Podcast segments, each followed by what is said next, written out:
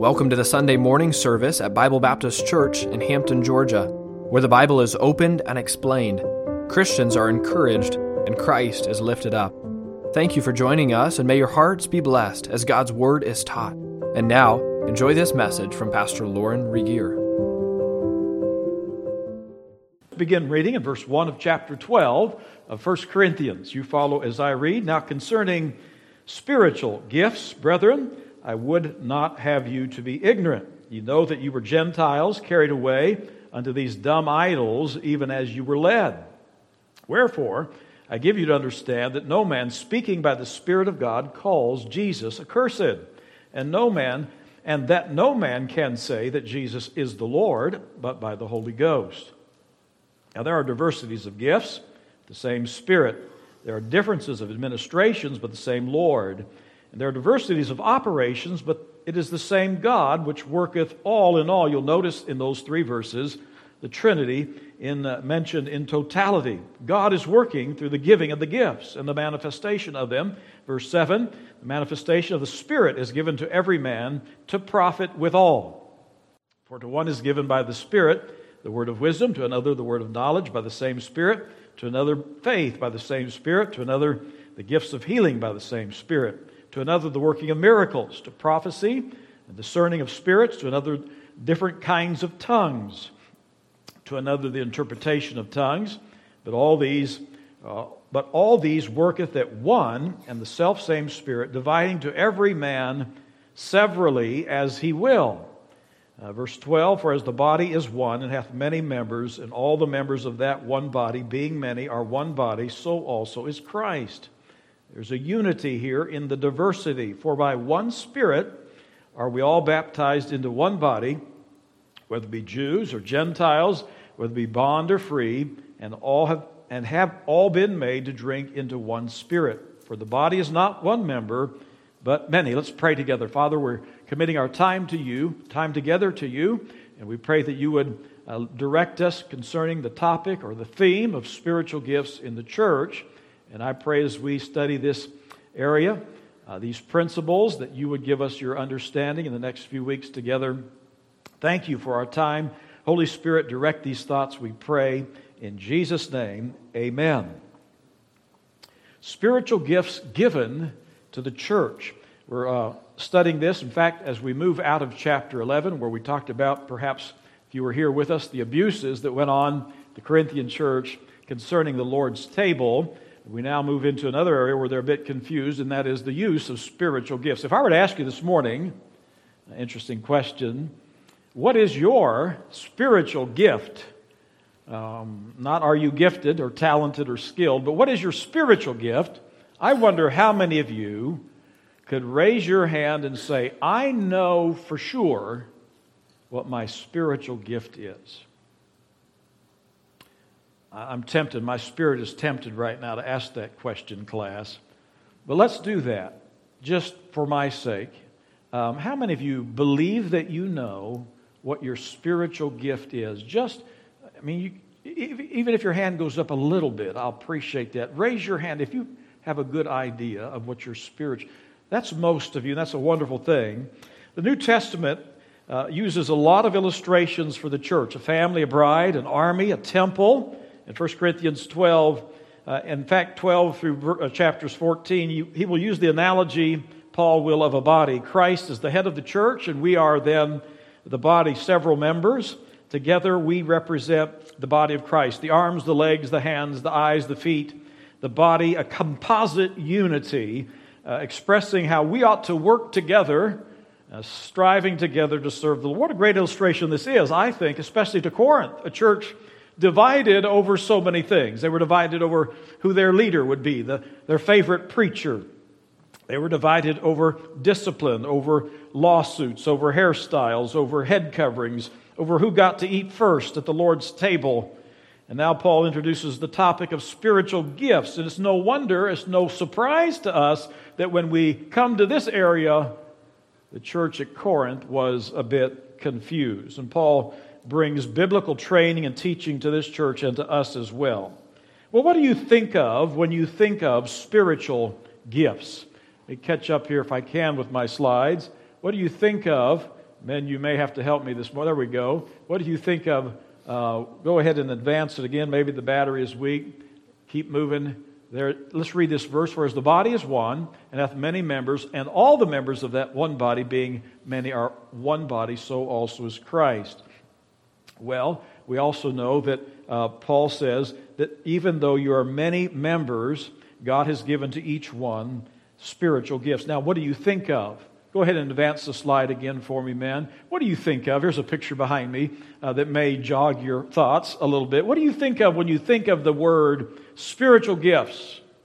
A lot of us right away move into this idea of speaking in tongues, right? Because Paul will mention that gift in, in his list. Now, there are uh, two or three places in the Bible where the gifts of the Spirit are listed. They're not exhaustive lists, but the, this does come up, and Paul will address it in chapters 12, 13, and 14. But often we think of, well, speaking tongues. In fact, I had a friend, a pastor friend, that asked me one time, Have you had the second blessing? I didn't know what that was. And he says, uh, How do you know that you're filled with the Spirit? And then he got down to it. He says, he says, Young man, he was an older pastor, but he looked at me and said, Young man, have you ever spoken in tongues? In his mind, that was a mark of the second blessing, the filling of the Holy Spirit, the anointing. And many of you, perhaps on television, have seen services like this where hands are raised. Everybody is talking at the same time in this, what they would call a spiritual prayer language, speaking in tongues. And that's the mark in their minds of true spirituality. Paul did recognize the presence of, uh, uh, of spiritual gifts in the church, and he's even going to mention this idea of glossolalia, or the idea of a prayer language to God. And Paul will say, In private, I speak in tongues more than you all. But there is a wonderful verse that really ought to set the tone for gifts within the church. Gifts are given by God to every believer for the good of the church body. And Paul in chapter 14, verse 19, would say this. You know this verse well. He said, I would rather speak in five words in church that are useful or known in a known language for edification than 10,000 words in an unknown tongue. And that ought to settle it. Sometimes we go to a church or maybe on vacation, you step into a church and you don't know where you randomly, and you're in a church where perhaps this idea of the, the uh, existence of this sign gift that we call speaking in tongues is in use in this church, and it's quite unsettling, really, when everybody around you starts in gibberish, speaking some unintelligible language, and you're kind of out in the cold trying to think what's going on. Or a pastor thinking he's more spiritual, perhaps, than the rest, and has this quote unquote gift in our day of speaking in tongues with all of a sudden he's preaching along and then he stops, interrupts, and all of a sudden he's off on a tangent. He's speaking some language only known uh, uh, to who knows who. And he preaches along, and all of a sudden it's out to him, and we're supposed to be impressed that this man has got an extra measure of gift from God in heaven and has the gift of speaking in tongues. Well, uh, the truth is, as the New Testament is finalized in the first couple, three centuries, the, we find that, uh, that Paul uh, tells us that the usefulness of the category of sign gifts, and they will be listed in our text for us today speaking in tongues, the interpretation of tongues, miracles, and healings will begin to fade away, vanish, as the Bible was completed, the more sure word of prophecy. It's important to understand that. So, as we begin, it's always good to put ourselves in the context to study the Bible well, we ask questions not just what are the uh, spiritual gifts, uh, but who has them, why? And we're also wise to ask so, why is this an area of confusion in the church at Corinth? And even today, why is it an area of confusion? We're going to try to help clarify these things in the, uh, the days ahead as we study this. It is interesting to me that in the 14, 13 or 14, depending on how you look at it, uh, epistles or letters that Paul wrote, he mentions the idea of tongues only in his earliest epistles or letters. The last seven books, it is silent in the teaching about tongues and the sign gifts. Why is that? Well, because more and more of the word was disseminated and used in the church. And so the word is self authenticating, meaning uh, in those days when Paul was preaching first century, really post resurrection, and the church was being established in, a, in, in, in a sense of mission around Asia Minor. And you, you would never uh, hear a preacher in those days say this Take your Bibles, please, and turn, turn in them to the book of Ephesians, chapter 4. You wouldn't hear that. Why? Ephesians hadn't been written yet. You wouldn't hear anybody, a preacher say, Now take your Bibles, please. And isn't it great? We have 10, 15 copies of the Bible, don't we, personally? Back in the day, they didn't have that, New Testament wise. They had some prophets and they had the writings of David, Moses, but they didn't have the New, the New Testament was, was being written. Uh, half of it by Paul himself and other writers, of course. And, and so we, we have to understand that in the early days, if a, an apostle, I call them a proxy for Christ, were to come to your town, some of them had the gift, revelatory gift, of being able to speak the very words of God uh, from God Himself.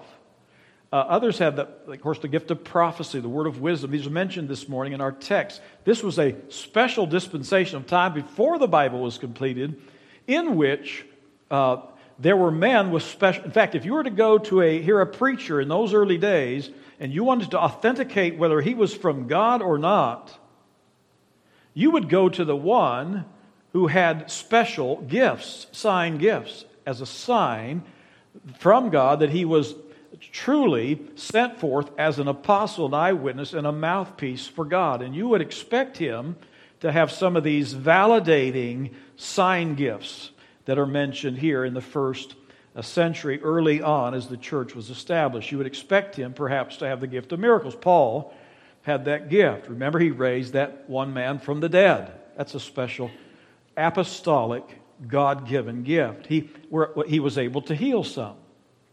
Interesting, though, later on in his ministry, when Timothy was sick and when he himself was sick, he couldn't just do that, right? And so we see there is a vanishing of the sign gifts. But in the early days, you wanted to authenticate a, a man's ministry as, as an apostle, as a mouthpiece for God, he would have these special powers, these endowments from God that would validate his ministry as one who spoke from God himself.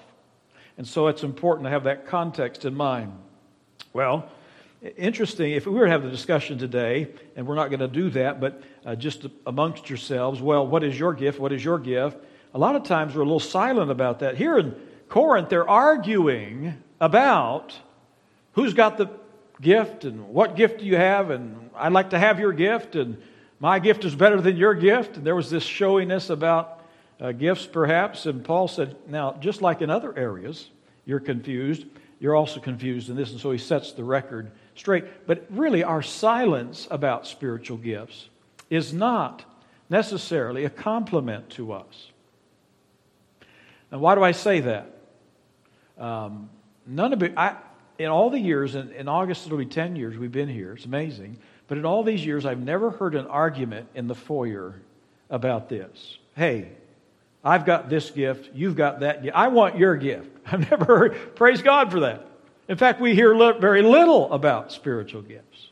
But the truth is, um, we're all gifted children of God. We have all a spiritual gift that comes to us. To every believer, for the good of the church body. Look at verse 7. Uh, but the manifest, manifestation of the Spirit is given to every man to profit for all. That's what the word to uh, with all means. So every one of us has a spiritual gift. And God has given every believer a gift for service within the church. And one day He will evaluate and reward us based on our effective use of our spiritual gift. So we see that gifts are for service. And you need to know, and I do too, um, what my gift is so that I can use it appropriately within the context of the church. And here's a, here's a great statement. You know, nothing is more vital to the church's life, the body life of the church, than a proper understanding and use of your spiritual gift. Can I say that again? Nothing is more vital to the health, the growth, the life of the spiritual body called the church than knowing, understanding, and using your gift within the context of the church.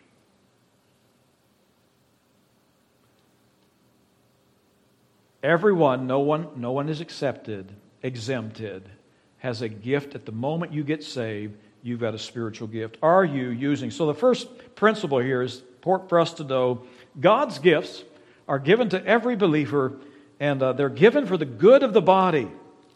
At your new birth in Christ, here's what happened.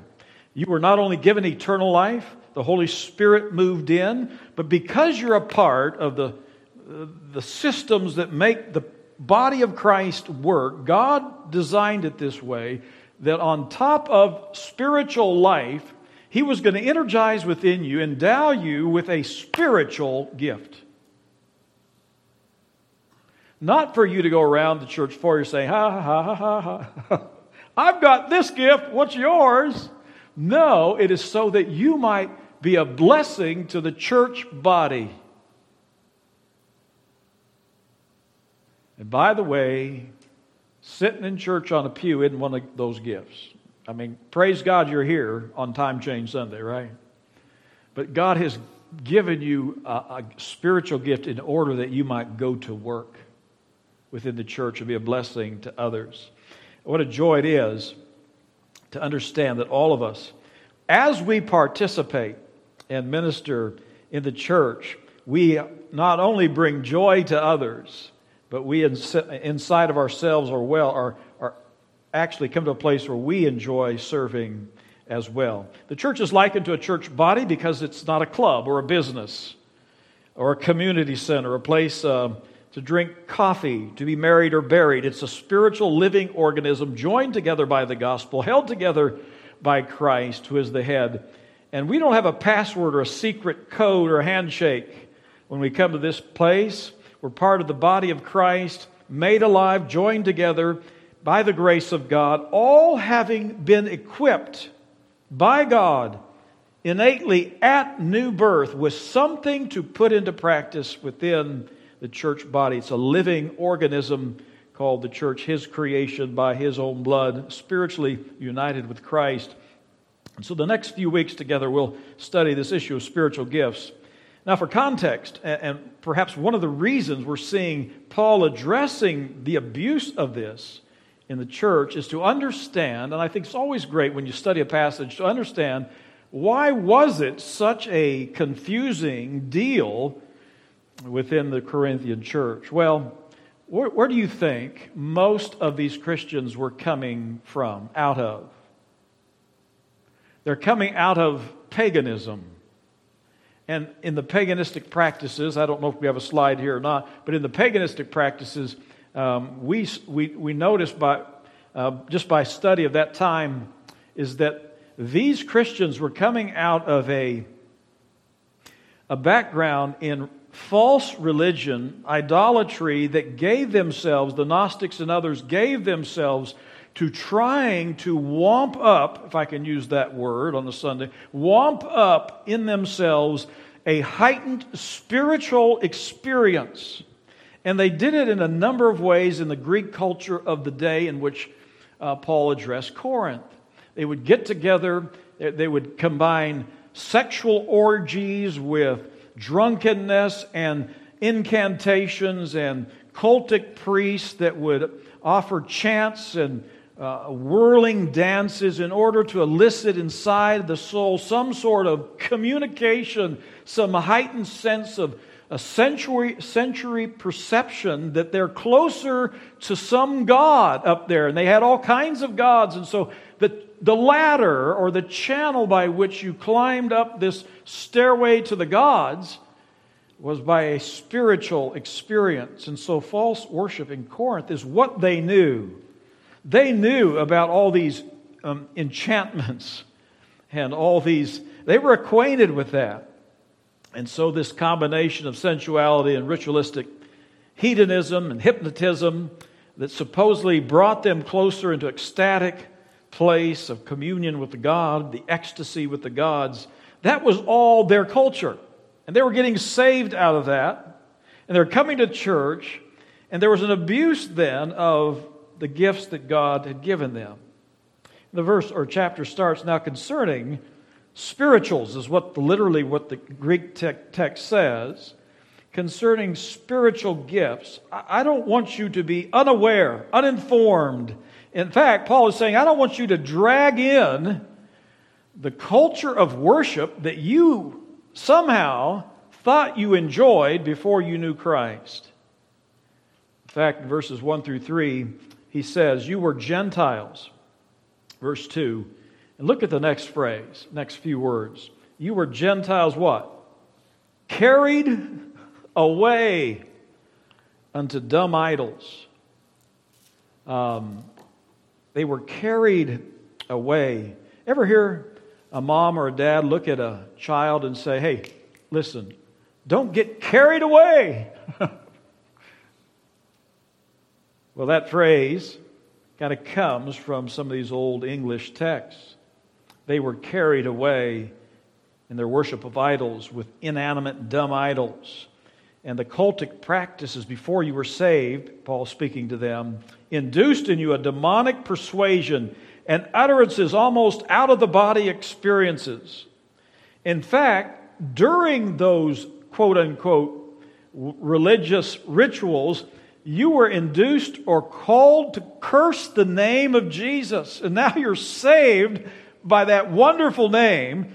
And, and some, he says, are still exercising that phraseology that really cursed the name of Christ. Now, again, background is historical background is important here to understand verse 3. They were in those services because they were Gnostics, believing natural things, the body was bad, spiritual was all good, and so they could not comprehend why Jesus, whom these new Christians, believers love so much, could ever be worshiped at all because he was he was resurrected, came back to live in a body, the bodily resurrection of Christ, and they could not compute how Jesus could ever be God. God is God. Some of them understood that concept. But Jesus being God in a body? No. And so in their services, they would curse the name of Jesus, they would blaspheme Jesus.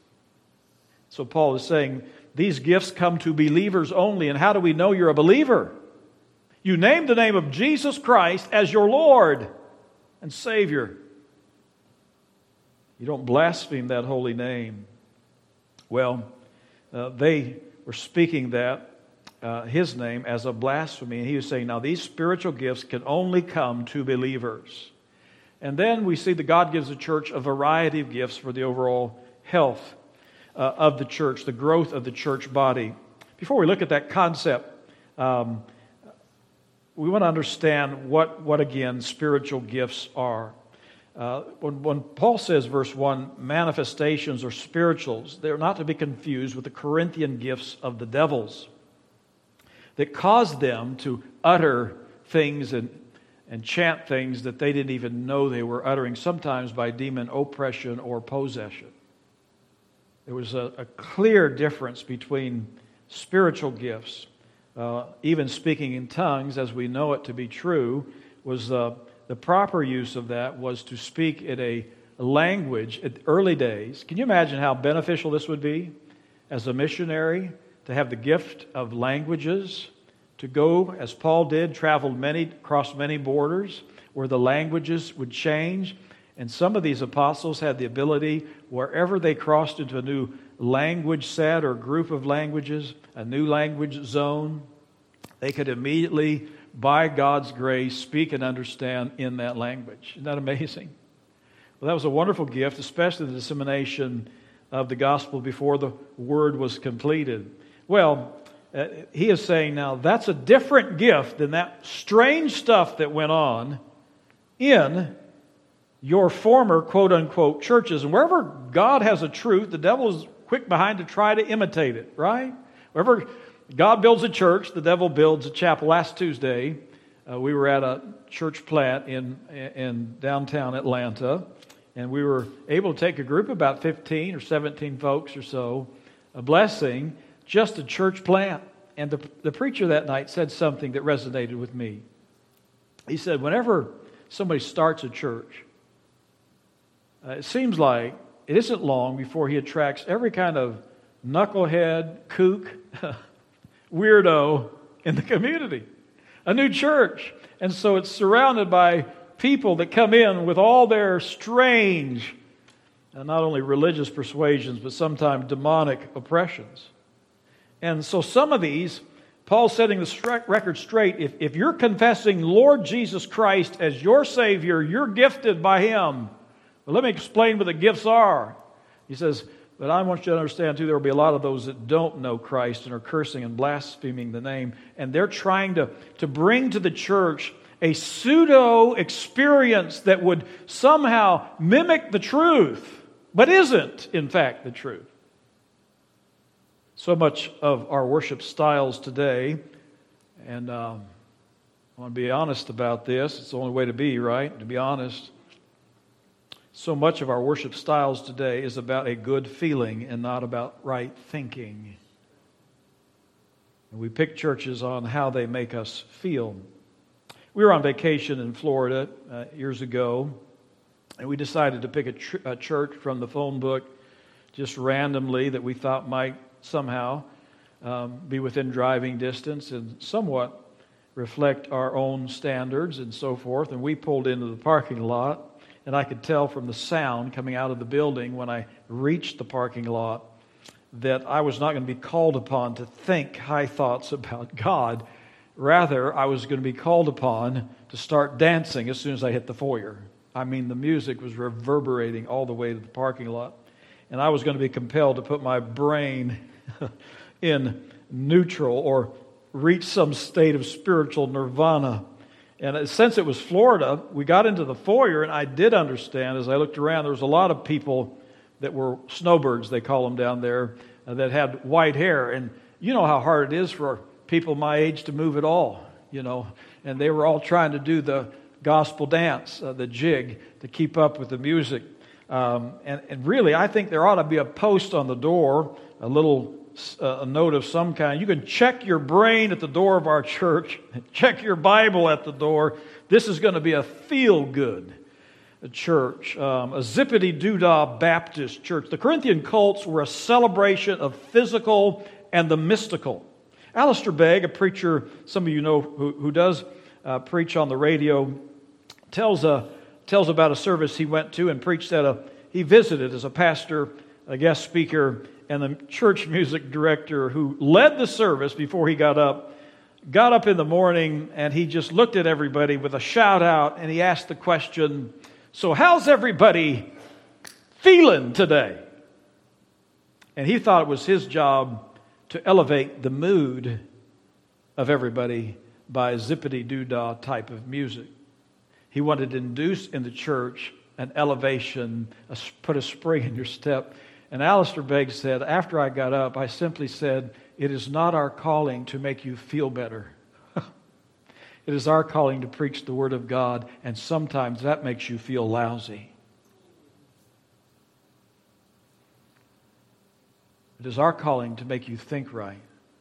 I thought about that church music director and his zippity doo dah. There's nothing wrong to be enthusiastic, enjoy the service. I'm not saying that. But imagine that feeling oriented, which came out of the Corinthian cultic worship, that feel good, that's the goal of it, to feel good. Imagine that spirit with Daniel right before he got pushed into the den of lions with the Hebrews before they were pushed into the fiery furnace. Or David, we've read Psalm 56 and 57, in the caves of Adullam, or the believers in Ukraine right now who are hunkered down.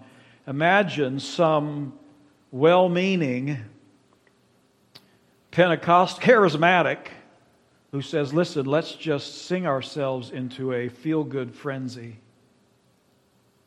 No. We don't need soap bubbles to slide into heaven on. We need an anchor of the soul.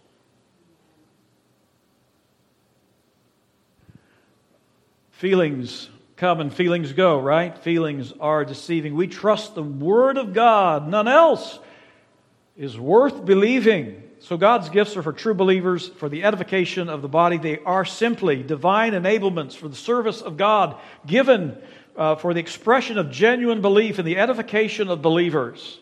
They are spiritual because the Spirit of God is the one who gives, gives us life and gives them life within us. I love what Warren Wiersbe says about spiritual gifts. They are not for personal enjoyment, but for corporate employment. That's a great phrase. He gives every believer a gift, number one, for employment within the church. And then he gives a, a variety of gifts for the overall health of the body. Beginning in verse 4, he begins again to list or give a category of these gifts. Now, again, it's going to be helpful for you to understand the time context here. This is early, one of, one of his earliest books. The Bible, the New Testament, had not been written yet. And so there were in existence some of these sign gifts. But let's read these lists. Read this list. Other places they're listed as well. Uh, as I mentioned earlier, almost 20 different expressions of the gifts of the Spirit. But here we see, early on, before the Bible is completed, this list. He says there's, but let's, let's back up here at verse 4. There are diversities of gifts, there's difference of administrations, diversities of operations, but the manifestation is given to every man to profit the church. We begin to see the classification of some of these gifts. And uh, again, they're, they're listed for us in Romans 12, 1 Peter 4, Ephesians 4. And really, when the Bible uses, we're looking at some King James words here, but they're, they're helpful for us to see. Verse 4 now there are diversities of gifts. Uh, the word diversities, diaireseis is the Greek. It simply means there are different forms, various distributions, different allotments. And it's good to pinpoint, remember, they're not your natural, these gifts are not your, they're from the Spirit, and they are not your natural gifts, or natural skills, abilities, or talents. Um, a spiritual gift comes from the Spirit and it's designed to be employed within the context of the church itself. Uh, you may be, uh, in fact, an atheist can be a great violinist, an atheist can be a great artist. All of us have natural abilities. You do. I have probably fewer than you, but all of us have, in some regard, we're born with some innate abilities. It was neat at the fine arts competition that our school held recently to see the gifts, or excuse me, the abilities that are beginning to be honed and worked on by our school and our, in our students. I mean, we were amazed by the art. I think Kyla Black had a beautiful uh, rendition of her brother that she did with a pen, I think, and just wonderful. Others had great ability with instruments that they played. In fact, uh, Griffin stood up. I mean, that guy, I didn't know he was this sharp. I've seen him back here sitting in church, so behaving so well. He stood up and he was uh, in this long line of people that were in a spelling bee contest. And I didn't know. I can't spell. Can you? I can't. In fact, I was trying to track along as the words popped up, and I would have been out the third round. Easy. Maybe the second. But it went on and on, and finally it was just Griffin and another guy. And I'm always glad to see our people beat the folks from, should we say this on Killian Hills? Um, I'm always glad for that. Well, uh, here he was, and he won that thing. I mean, I was so proud of our kids and all the things that they did. But let me just say something. Your spiritual gift, your spiritual gift has nothing to do with your ability or skill. Piano, art, paintbrush. In fact, I, uh, I told uh, a couple of these folks that I looked at the art pieces and I said, I've got a whole portfolio under, stuck under my bed at home. I was an art major for I loved art. I still love art. Um, but I realized that somewhere along the way, God spoke to my heart about a calling to be a pastor, and I actually resisted that because I had I told I told the Lord, "You have no idea." Imagine telling the Lord that. You have no idea who I am. I cannot get up in front of people. You, you see, sometimes your spiritual gift is an area where you might think you're really weak. But what happens as you employ that in the and you exercise your gifts within the context of the church, people receive a blessing from the exercise and the employment of your gift. It's not just, well, I've got this or I've got that. No, people are actually blessed by it, and they're the ones usually who come up to you and say, hey, you know what? I think you have the gift of service, you have the gift of administration, you have a speaking gift. I see it in you, and I'm blessed by it. Keep it up, young man. Keep it up, young lady. That's exactly what happened as I took those stumbling, stuttering steps up to the front of the uh, chapel at Pensacola, and I said, Lord, I just know you, you, you, you can't be seriously calling me because I can't, I, am, I can't say hello to my shadow.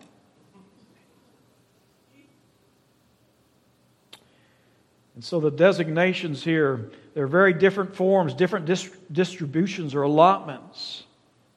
Uh, it's not necessarily a skill, but it is a divine enablement. We see them categorized really three ways. There's sign gifts. We've talked about some of those, given especially to validate the mouthpiece of the Lord in their first century. There are service gifts. Sign gifts tended to, to vanish away after the Bible was completed. Service gifts, we'll see more about those in the days ahead, and speaking gifts. But there are different administrations. Notice verse 5 different administrations. Really, that's from the word ministry uh, same word that the deacon comes from, or servant.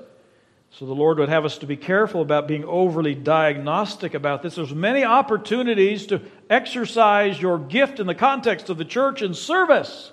That's the idea. It will be a service based gift. It will not be for something for you to kind of get up in front of everybody and say, Look at me. No, it is a service orientation, a gift from the Lord to serve others. And we've got to be careful about being too diagnostic about this, too exact by def- definition how these gifts are used. You may, be, you may have the gift of evangelism, but you may be more like John and Helen Runyon, where you're great at that one on one. Or you may be an evangelist that's comfortable in front of crowds of thousands, but you're, you're expressing that same gospel message and you're committed to that. God's given you a gift for that or exhortation and teaching. You may be wonderful in a small setting, right? Pastor, I'd love to be a teacher to kids. I'm okay with third graders, but I'm not okay with adults. I, I get nervous, I seize up, I clam up. But you have a gift of teaching. Use it. Find your niche. Get involved. Um, or you might find your gift in exhortation by your pen, writing articles, or as we say today, blogging, and encouraging the church by your pen. You could be a counselor who has a gift of teaching, and you're great one on one in the counseling room. You're great at that as a mentor, but you would not feel comfortable in front of a crowd. Verse 6 there's diversities uh, of operations. That's an interesting term. Really, the idea comes from the Greek, again, is helpful here a variety of energema, energy. In other words, God is saying, uh, just as an electrician, the body has got all kinds of circulatory systems and other systems that make it function.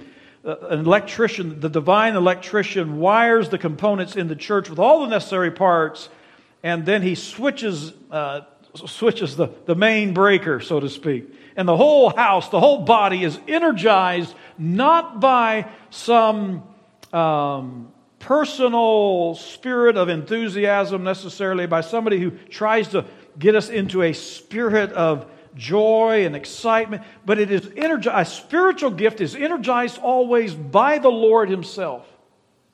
It's not something we try to do on our own. It's God who gives the gift, and God who, verse number six, He gives it operation. He brings it to life in us. When I preached my first sermon in high school, do you know the one most surprised that people didn't vanish was me? Had two or three people come up. That was a blessing. Now they're being nice, I'm sure. But you know what? I was surprised that God was using me. It was as much a surprise to me as it was to others, but I was confirmed in my spirit that it was God that put this joy in me. You know, it might frighten you to preach up under a spotlight, but when I go home, after I get the privilege of opening this God breathed book and expressing the truth of it to you, I go home with this Lord, that was a joyful thing to be a conduit using a gift that I didn't even think I had for your glory. And so the point of it is, it isn't the gift receiver that gets the glory, it is the one who energizes the whole body and gives the gift. He is the equiper. So we see that there's different ministries, the same Spirit, verse 4, different administrations or ministries, again, um, expressions, same Lord, different operations. The energy comes from God Himself, which worketh all in all. The whole Godhead is supplying everything necessary for life. We see the Trinity mentioned in those three or four verses. Corinth, again, is, is operating right now before the closure of the spiritual can, or the scriptural canon, so the sign gifts are still in use. And so, a spiritual gift, again, by way of reminders, is divine enablement given to every believer in the body. It is uh, given for the purpose of building the body. Every believer gets one, and of course, it's made effective by the Holy Spirit Himself.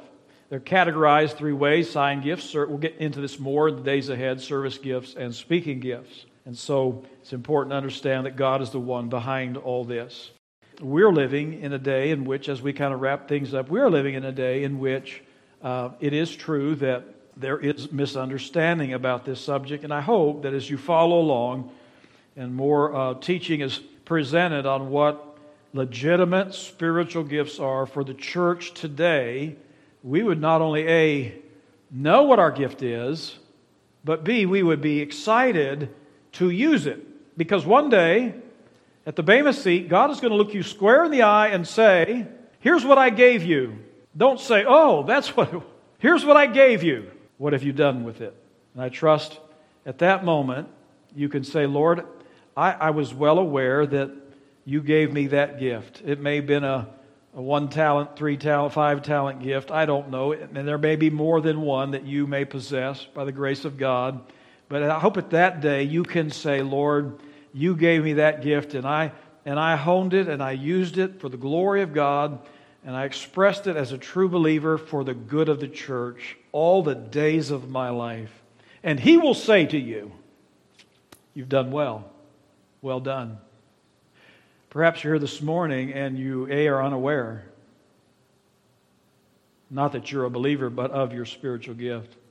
And secondly, you're somewhat uh, been convicted this morning that, hey, I don't know that I'm doing much with it. May God help us all. Here's the truth I need you, God needs you. We all need each other to be growing together. God gives the gift for the body so that we might be supplied as a local church, uh, encouraging one another, exhorting one another ever so much the more as the day approaches. God has left us behind in no spirit. In fact, he told the Corinthians that I've not left them behind in any spiritual gift. It's amazing to me. And yet, they were fighting over who had the best gift instead of using it for God's glory. Would you bow your heads with me as we close? Father, thank you for this training, this teaching. Thank you for joining us today. Please tune in each week for new messages from Bible Baptist Church in Hampton, Georgia. Until next time, May the Lord bless you and keep you and make his face to shine upon you.